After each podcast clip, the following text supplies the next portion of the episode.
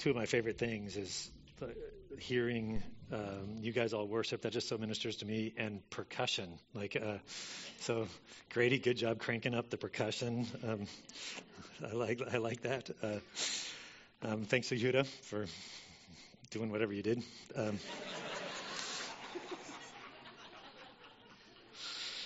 uh, well, thank you for joining. Sorry, it's me again this morning. Um, but, uh, you know, if you're just joining us this morning, we are finishing our study in 2 Timothy, and I'm going to be closing us off in the last several verses in the end of, uh, in the end of chapter 4 in 2 Timothy. And, and last week, Pierre spoke to us and, and taught us out of uh, verses 1 through 8, where, where Paul was, uh, Pierre had that last section of, of kind of like content for the letter, where Paul was writing his, his good friend, his ministry partner, like the, the person that he kind of developed in ministry. He was writing him and he was challenging Timothy to, to, to preach the word, to be faithful to the Lord, to run the race to the end, because it's, it's only the kingdom of God that, that matters in the end.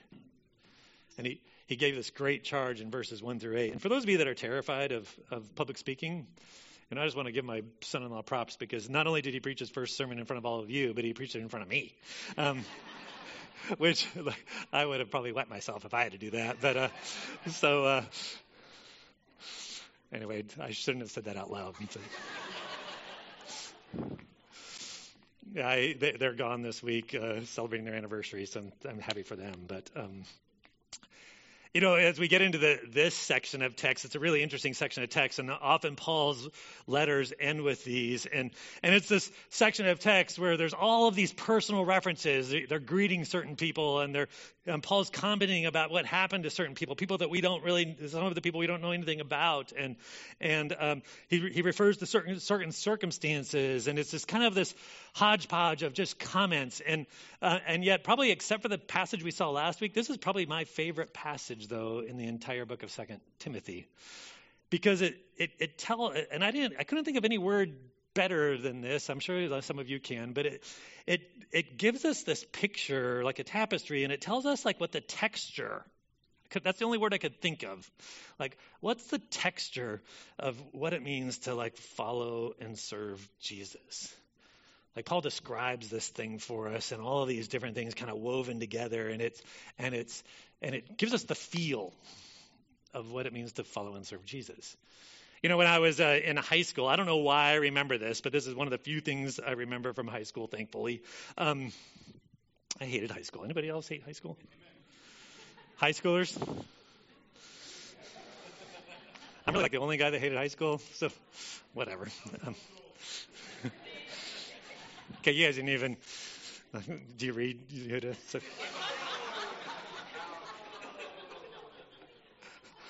totally kidding, all you homeschoolers. Didn't mean to disrespect you. I'm just having a rough day. So, uh, Yehuda and I go way back, right, Yehuda? So it's all in Christian love.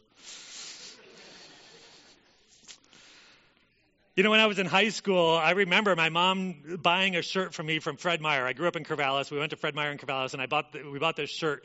And I remember the shirt, and I remember the tag on the shirt for some weird reason. Um, and and the shirt was made out of like this raw silk, and so it was kind of like bumpy and and not real smooth, and and like the weave wasn't like perfect. Um, and there was the tag on this on the thing, and I haven't seen this tag since, but I've, I've mentioned this to a couple people, and they they actually have seen tags like this recently. It said something like the the uh, the variations in this fabric aren't to be considered uh, aren't to be considered imperfections but they lend to the unique quality and character of the garment. Has anybody ever seen a tag like that? Yeah, and I think it's really important for us as we look at this text that shows like where it's maybe just this kind of like burlap sack of a passage. And it has roughness to it, and there's places that have been torn and needed to be mended.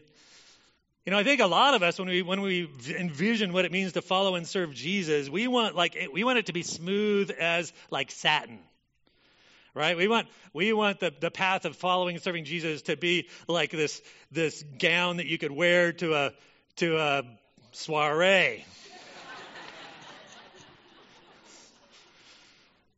and yet if I mean, you don't read the Bible very long to realize that Jesus modeled for us that the the robes and that he wore as he walked the path that he blazed for us weren't the robes that were fit for the throne room, but they were the like dirty and tattered robes of of serving in the bathroom, right? Or worse. You know, and I, I think passages like this are really, really important for us. And, and I'm just so thankful to the Lord that He saw fit that this passage would be today. They were going to take a pool on how many times I might cry today. So um, you can talk to Aaron, you know, if, uh, if you want in on that.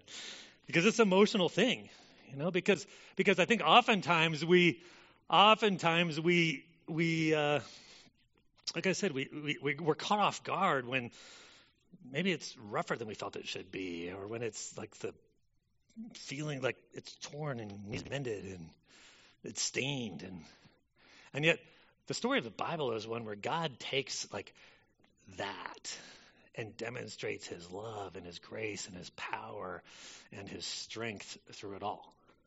You know, as we go through this text, I think I've kind of broken it up into three main sections. Is the texture of serving and following the Lord involves, and this is the first one in verses 9 through 13, the comings and goings of close friends. That's what Paul's going to talk about in the first few verses. And then it involves the opposition and desertion of different types. And then lastly, it involves the strength and rescue that's in the Lord. So if you could just stand with me, I'm going to read the text, then I'm going to pray, um, and then we'll finish off um, 2 Timothy together. This is God's word for his church, and these are Paul's last words that he wrote for us. Make every effort to come to me soon. For Demas, having loved this present world, has deserted me and gone to Thessalonica. Crescens has gone to Galatia. Titus to, to, to Dalmatia. Only Luke is with me. Pick up Mark and bring him with you, for he is useful to me for service. But Tychicus I have sent to Ephesus. When you come, bring the cloak which I left at Troas with Carpus and the books, especially the parchments. Alexander the coppersmith did me much harm. The Lord will repay him according to his deeds. Be on guard against him yourself, for he vigorously opposed our teaching. At my first offense, no one supported me, but all deserted me. May it not be counted against them. But the Lord stood with me and strengthened me in order that through me the proclamation might be fully accomplished and that all the Gentiles might hear. And I was delivered out of the lion's mouth. The Lord will deliver me from every evil deed and will bring me safely to his heavenly kingdom. To him be the glory forever and ever. Amen. Greet Prisca and Aquila and the household of Onesiphorus. Erastus remained at Corinth, but Trophimus I left sick at Miletus. Make every effort to come before winter. Eubulus greets you, also Pudens and Linus and Claudia and all the brethren. The Lord be with your spirit. Grace be with you. Let's pray. Father, I just pray for us as a church that that you would be with our spirits, that you would open our hearts up to hear your word, that you would empower me in weakness to be able to speak it to your people, and that we would leave here more devoted, um, more committed, uh, more in love with you and your Son, Jesus Christ. Pray these things in Jesus' name. Amen. You can be seated. You know, as we get into this text, I don't want you to miss the the emotions that are woven into it. You know, in this in this group of names in verses nine through thirteen, if you if you study those all out, and we'll look at some of them, it's there they're a list of like like of Paul's closest like partners in ministry and cl- closest co-workers that he had been serving alongside real recently. Um, we have a, a mention of, na- of a guy by the name of Titus who he says went to Dalmatia, which is uh, modern day Yugoslavia, or it's not modern day Yugoslavia anymore. What is Yugoslavia now? Slovakia? Slovakia, I guess. Um, I guess my commentary I was reading said Yugoslavia, but uh, but Titus was the one to whom the book of Titus, which is probably on the next page in your Bibles, was written to. He was the one that Paul entrusted the churches of Crete to. He was, he was a close co worker of Paul's. We have mention of a guy by the name of Tychicus. Tychicus was the one who del- most likely delivered the letters of Ephesians and Colossians to those churches. Now, the book of Ephesians, both of those books are these rich and substantive books that the church has like like just drank deeply from over the millennia. And Tychicus was the guy that carried them to the recipients. You know, we have mention of we have mention of of um, oh, Tychicus actually was called this in Colossians four. He says Paul calls him our beloved brother and faithful minister, and he's a fellow bondservant in the Lord. Like he's part of the family of God. He's part of our our, our family. He's a faithful minister. He has served the church well, and he's a bondservant of God himself. Like he, he, he follows what God wants him to do. We also have a guy by the name of Demas that's mentioned in there. Demas in Philemon, verse 24, um, was called one of Paul's fellow workers. Now, this is all Paul's inner circle. And yet, and yet he's not just giving Timothy these these uh, requests. I mean, all, these list of names just to like fill in Timothy um, in the in the age before Instagram on what everybody's been doing lately. He's actually telling him all of these names um, because he's making a request of Timothy, and he's making a request of Timothy actually twice in this passage. He makes the same request twice. You know, here's Paul, and he's sitting in prison,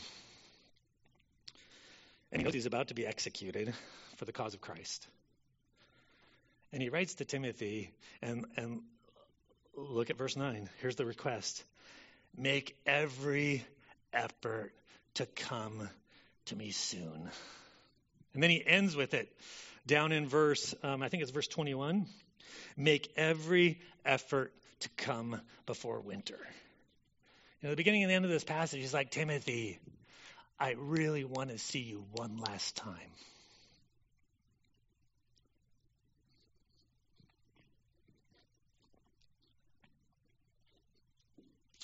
It's Paul's passing wish before he dies.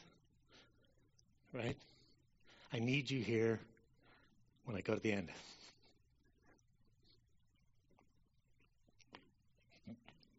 You know, it's not just his love for Timothy, though, that makes this request. In fact, he gives us the, a, a, a, reason for the request there in verse 10, and he says this. He says, For Demas, having loved this present world, has deserted me.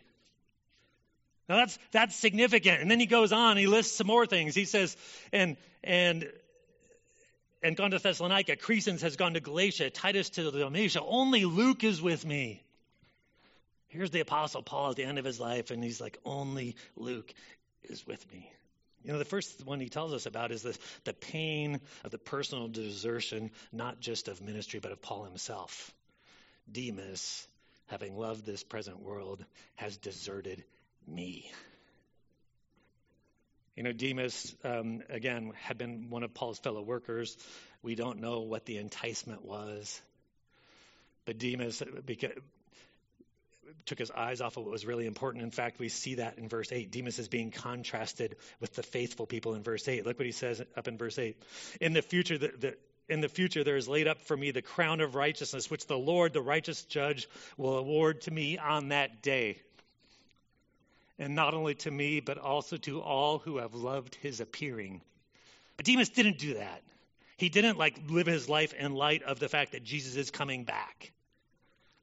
Instead, he, he lived his life in light of the, his love of the world, of its values, of its ethics, of its pleasures, of its comforts, of its safety, of its whatever else you want to put in there. His love caused him to desert the Lord and desert Paul in his time of need should be a warning to us.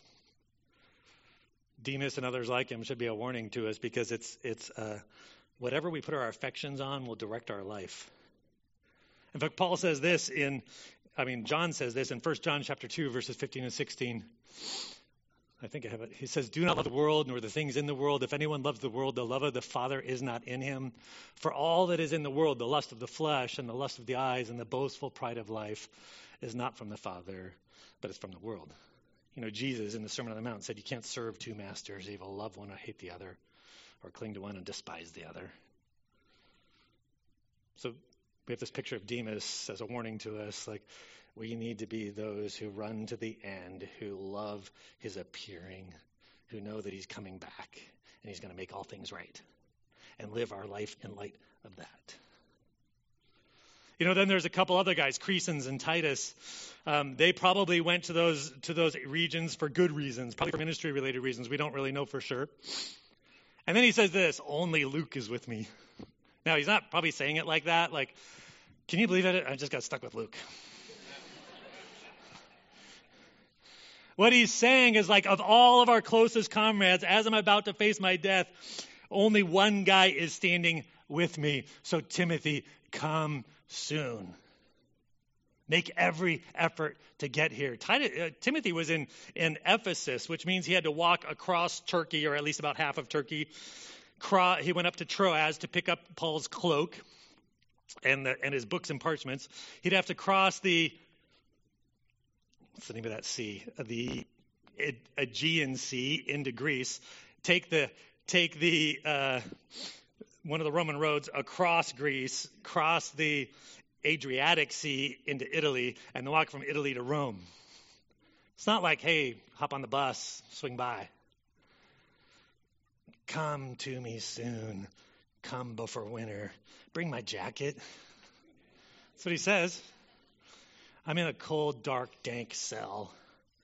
Bring my copies of the scriptures. Maybe there was even other books there. You know, he, he has these physical needs he has even these kind of mental needs with the, his books. He has these spiritual needs from the scriptures and from his friends. But his emphasis here is on relationship. Man, Timothy, I really want to see you again. But then he mentions something really amazing for us, and I think it, it, our hearts need it this morning. My hearts needed it this week. Only Luke is with me. Pick up Mark and bring him with you, for he is useful to me for service. Now, a lot of you might not know the story of Mark, but Mark was um, a young man when Paul and Barnabas went on their first missionary journey. And they first went over to the island of Cyprus, and then they, they went across into what's present day Turkey. And right when they landed in, in Turkey, um, it, we, we find out that Mark like bailed out on them and went back home. And then in Acts chapter 15, what you find out is that they were going to go on their second missionary journey, and Barnabas really wanted to take Mark with them. And Paul was like, no way, because he bailed on us before it even really got tough, because it was right after that that he got stoned and left for dead. Like, this guy, this guy quit when the going was easy. Things got way tougher. I am not bringing him again. And the, and the disagreement between Barnabas and, and Paul was so deep that, that it broke up that missionary team. And Barnabas and Mark, like, leave and kind of fall off the fall off the biblical map for a while.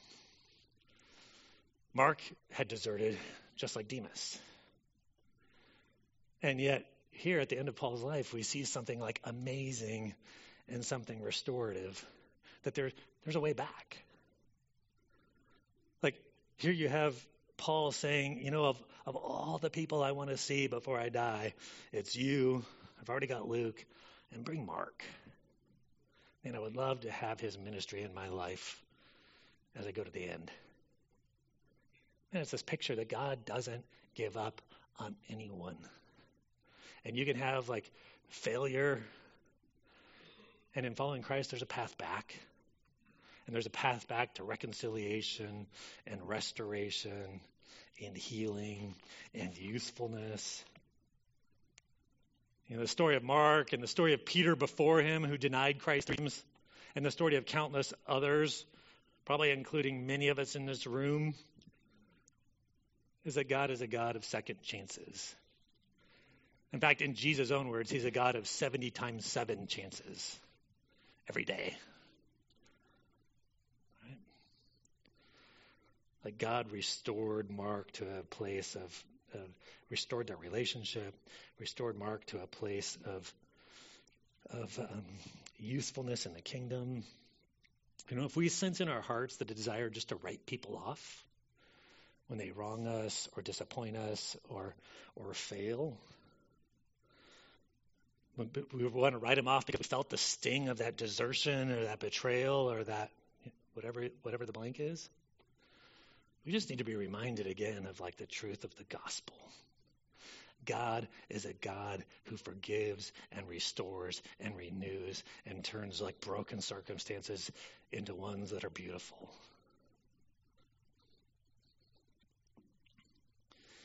You know, let's let's not forget the truth of the gospel that it's out of like just wreckage that God rescued me, and if you're honest with yourself, it's out of wreckage that God res- rescued you. You know, the opening verses of these of this section, this opening section highlights both both struggle and strength. We've kind of talked about some of the struggle with Paul feeling the sting of, of Demas's desertion, that sting of loneliness as everybody, for good reasons and bad, went other places. But there's some strength here. I, I heard Kent Hughes speak on this uh, passage one time, and he brought up this observation that was really impactful to me as a Bible geek. But there was three guys that Paul requested to be with him at the end: Luke, and Timothy and Mark. You know, the Apostle Paul wrote a, a, about 25%, 25 or 26% of the New Testament. Luke wrote a little bit more than that. He wrote between like 26 ish, 27% of the New Testament. Mark, this one who had deserted deserted Paul early in ministry but had been restored, he actually wrote what we know as the Gospel of Mark. Between the three of those guys, 60% of the New Testament authorship um, was represented. Timothy had been serving Paul since he was serving with Paul since he was a young man, had been faithfully pastoring God's people for years. Two of the books of the Bible were written to him, and this is one of them. First Timothy is the other one, in case you hadn't put that together. My point is this: is like that when those those relationships that are forged in the context of like serving the Lord side by side with each other those relationships that are forged as you as you follow Christ and cling to the truth of the gospel and experience the mending of what's been torn and brought back together like Paul and Mark had. You know, if the texture of serving Jesus isn't always the smooth thing that where everything's just always great. And Paul, what there wasn't a lot of people that stood with Paul at the end. We don't even know if Timothy and Mark made it. But if they did, 60% of the authorship of the New Testament was sitting in that room. He didn't have a lot of people, but he had good ones. You know, my challenge to all of us is I think we, we we're just lame when it comes to relationships sometimes. We let like bumps in the road. We let like inconveniences, we let little offenses like become big things. We we don't devote ourselves to the Lord. We don't have we don't know what it means to fight side by side along with people like Paul did with Timothy and Luke and Mark and others. And we just have this like milk toast sort of like relationships that are just superficial whereas Paul like he had deep substantive and strong relationships that sustained him at the end and that he longed for at the end. I mean, all through ministry, he knew that. In 2 Corinthians chapter 7, um, he's writing to the church at Corinth, and he's talking about this really difficult time in his life, and he says this. He says, For even when we came into Macedonia, our flesh had no rest, but we were afflicted on every side, conflicts without, and fears within. But God, who comforts the depressed, comforted us by the coming of Titus, and not only by his coming, but also by the comfort with which he, he was comforted in you as, we, as he reported to us your longing, your mourning, your zeal for me, so that I rejoiced even more. Did you hear that? Like God who comforts the depressed comforted me by the coming of Titus. Like God's comfort and God's grace and God's like love is often experienced in the context of relationships with each other and in the context of like the community of faith as we band together for the sake of the gospel. I just want to challenge you, not like not to diminish like what God's doing in the church and in your life and in your relationships just because the fabric's a little bit rough at this spot. Because Mark says, Mark says testimony to us that, you know what, God heals those kinds of things.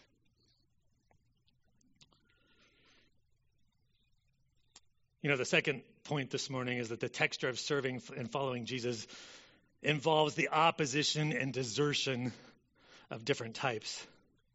Um, I'll, I'll, read it here in verses 14 through 16. He says, Alexander the coppersmith did me much harm. The Lord will repay him according to his deeds. Be on guard against him yourself, for he vigorously opposed our teaching. At my first offense, no one supported me, but all deserted me. May it not be counted against them. So here Paul brings up like uh, an individual and a group of people. The first thing is the individual is Alexander the coppersmith, and he uh, we we don't know. Obviously, Alexander worked with copper. I don't know. Uh, there's actually a reference back to an Alexander, I think, in the city of Ephesus, who was part of like making idols. Um, but what we see here that what we see here is that he was an active and vigorous and harmful opponent of the gospel. He vigorously opposed our teaching and he did me much harm. Like Paul felt the injury that was caused by the guy named Alexander. And he calls him out by name. And then he warns Timothy, hey, be on guard for him yourself. Like, don't don't let your guard down around that guy. He did the cause of the gospel, and he's doing the cause of the gospel much harm. And then he says this the Lord will repay him according to his deeds. You know, apparently Alexander the coppersmith either forgot or no, didn't believe what it tells us in, in 2 Timothy verse, chapter 4, verse 1. That's what Paul told Timothy in verse 1. I solemnly charge you in the presence of God and of Christ Jesus, who is to judge the living and the dead. There is no one who will escape the judgment of God unless they escape it because of the, their faith in Jesus Christ. And what Paul's teaching us is something really important is, is if you've suffered harm from someone like he did from Alexander, notice what he does. The Lord will repay him. Paul doesn't say, I'm going to get him. Go over to his house and slash his tires. Don't just post a whole bunch of things about Alexander on Instagram. What he says is, you know what? The Lord will repay him according to his deeds.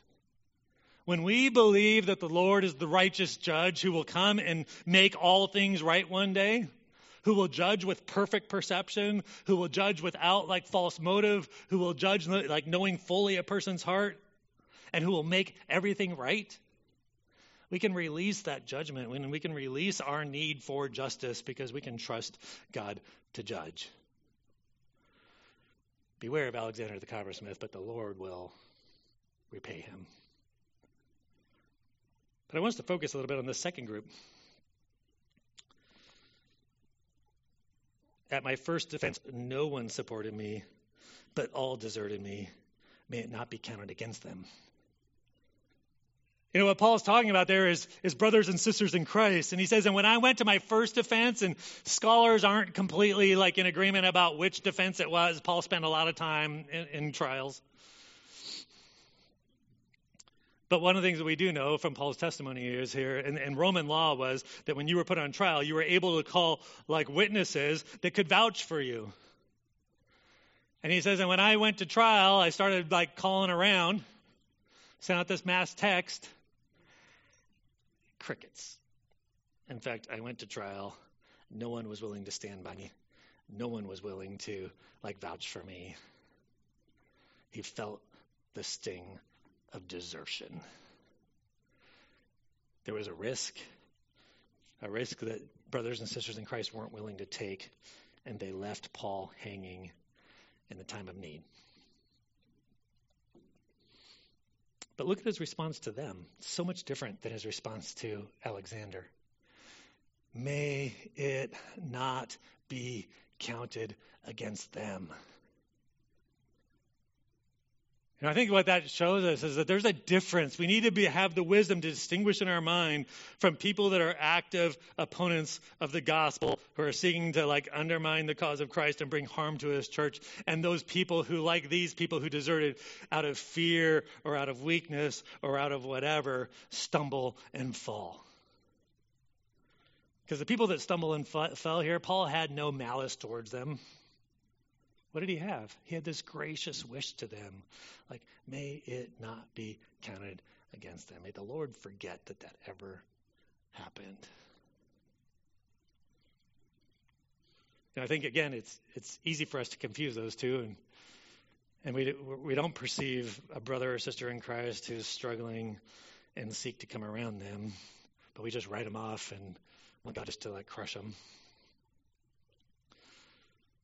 But Paul here shows us this that, that there's a response in Christ that's just so beautiful that may it not be counted against them. You know, there's something about like needing to come around people that falter and fall and care for them well and seek to follow them in Christ. That the writer Hebrews speaks about in, in Hebrews chapter 12, 11 through 15. He says this He says, all discipline for the moment seems not to be joyful, but sorrowful. You know, it's easy for our minds when we see like calamity befall someone and be like, well, it's God's discipline on them. So thankful for that. For them. Right? We don't really want it on ourselves, but we're happy when it comes on other people. And then he says, he says, yet to those who have been trained by it, afterwards it yields the peaceful fruit of righteousness. And then it goes on. Therefore, because like God is faithful and loving to discipline his children as the perfect father, that's the context. Therefore, strengthen the hands that are weak and the knees that are feeble, and make straight paths for your feet, so that the limb which is lame may not be put out of joint, but rather be healed. It's like it's like what Paul's doing for those deserters, right? Like, oh, like I, may it not be held against them. He has this like gracious wish and prayer for them.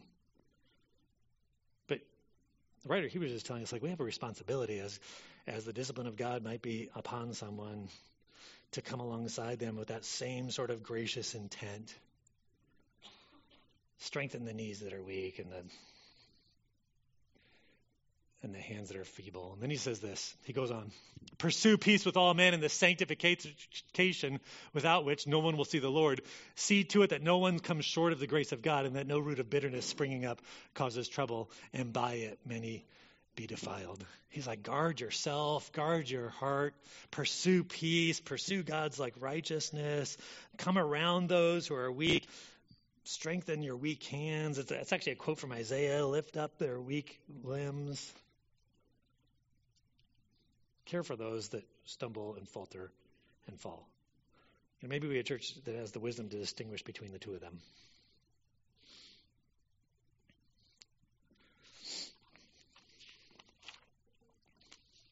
He goes on. Well, let me just make one point of just there's some there's some raw honesty to this, this whole passage. Like, is Paul's writing to his friend here? Man, Alexander, the coppersmith, he he did me much harm. Like, and everybody deserted me.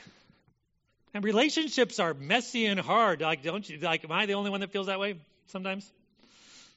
Rachel feels that way every day when she wakes up.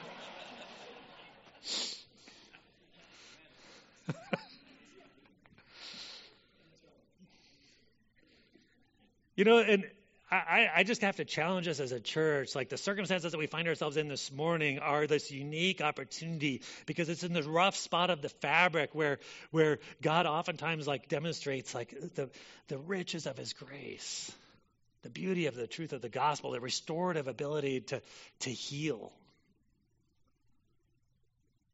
You know, Demas didn't like abandon like the cause of Christ and follow the world because it was harder. He abandoned the cause of Christ and followed the world because that's the easy path. It's easy just to like follow the world's ethics and values and systems and priorities and just do your own thing. Paul remained in the trenches with people, caring for them, loving them, praying for them, not just writing them off, being restored to them. And we be the same kind of people because what a great opportunity it is in a world where everybody is just polarized. To be able to see, like, you know what, the gospel and, and the work of Jesus Christ is something that is so true and so real and so powerful that it, it can it can mend the biggest tears.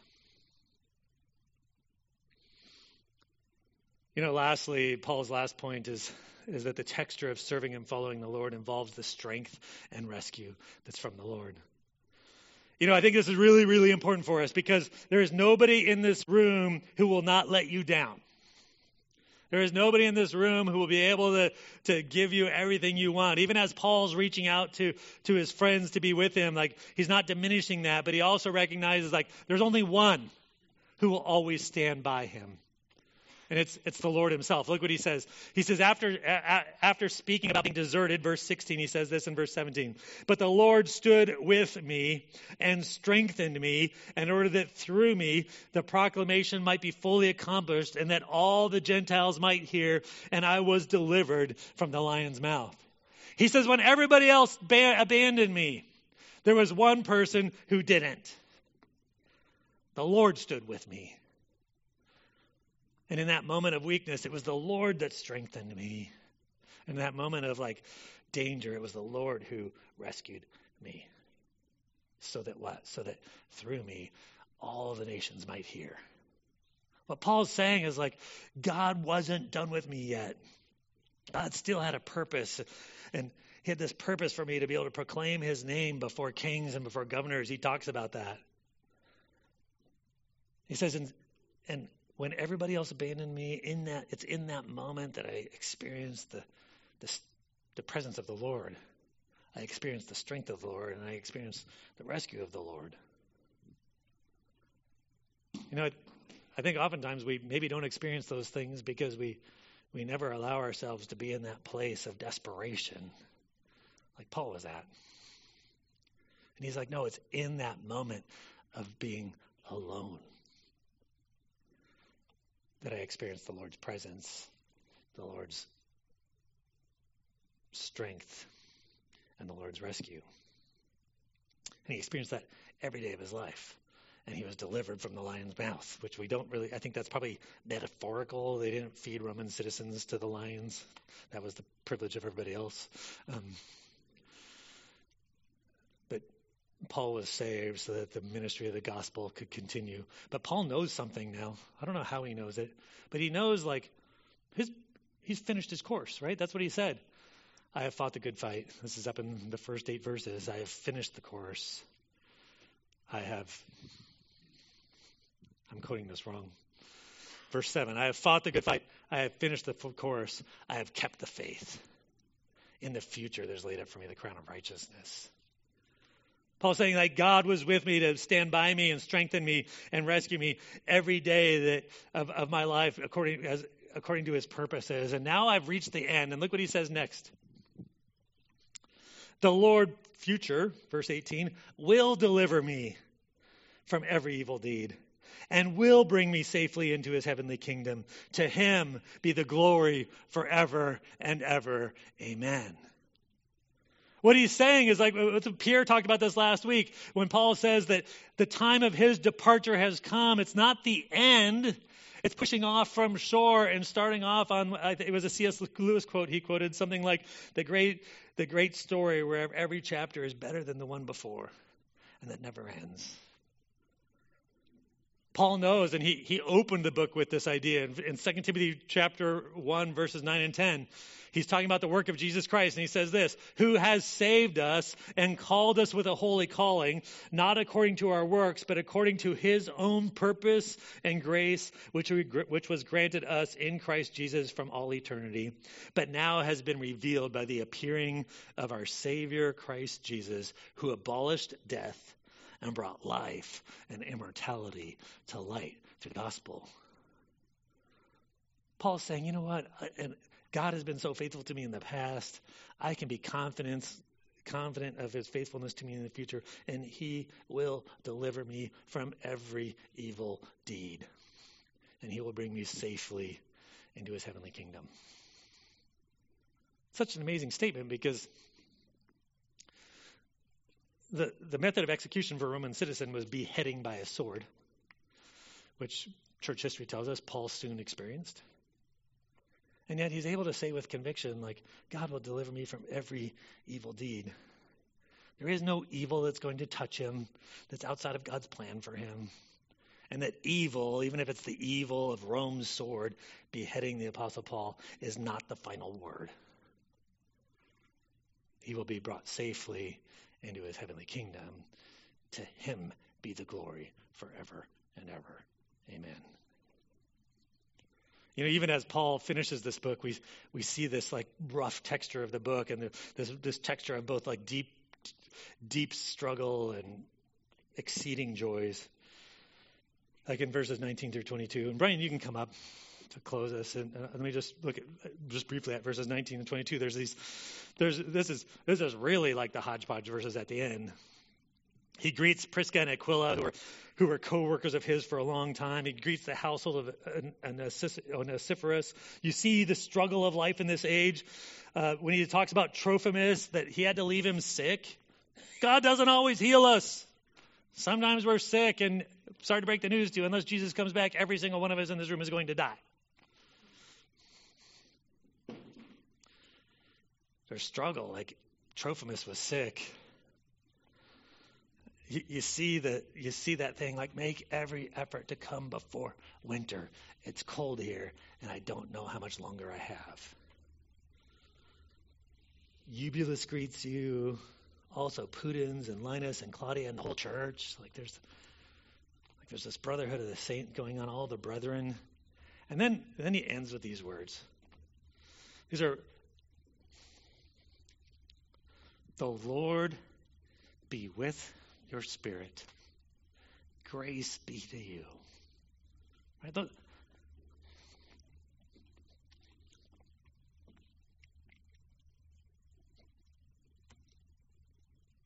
Those are the final words. Paul's final words. Man, may you experience the same presence of God.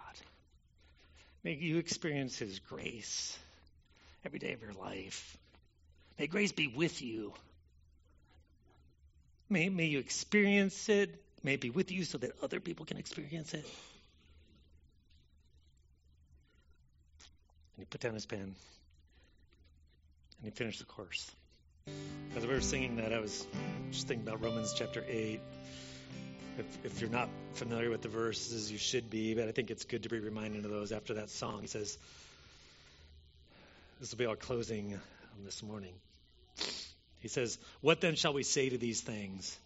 If God is for us, who is against us? He who did not spare his own son, but delivered him up for us all, how will he not also with him freely give us all things?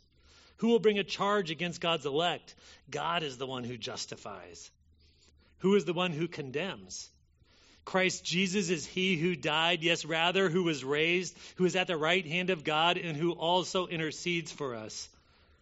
Who shall separate us from the love of Christ? Shall tribulation or distress?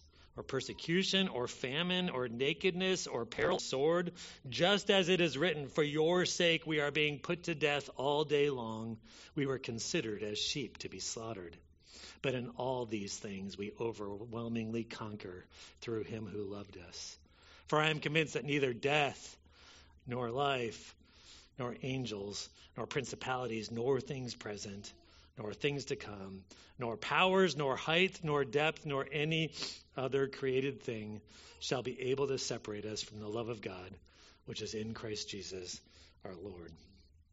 Let's pray.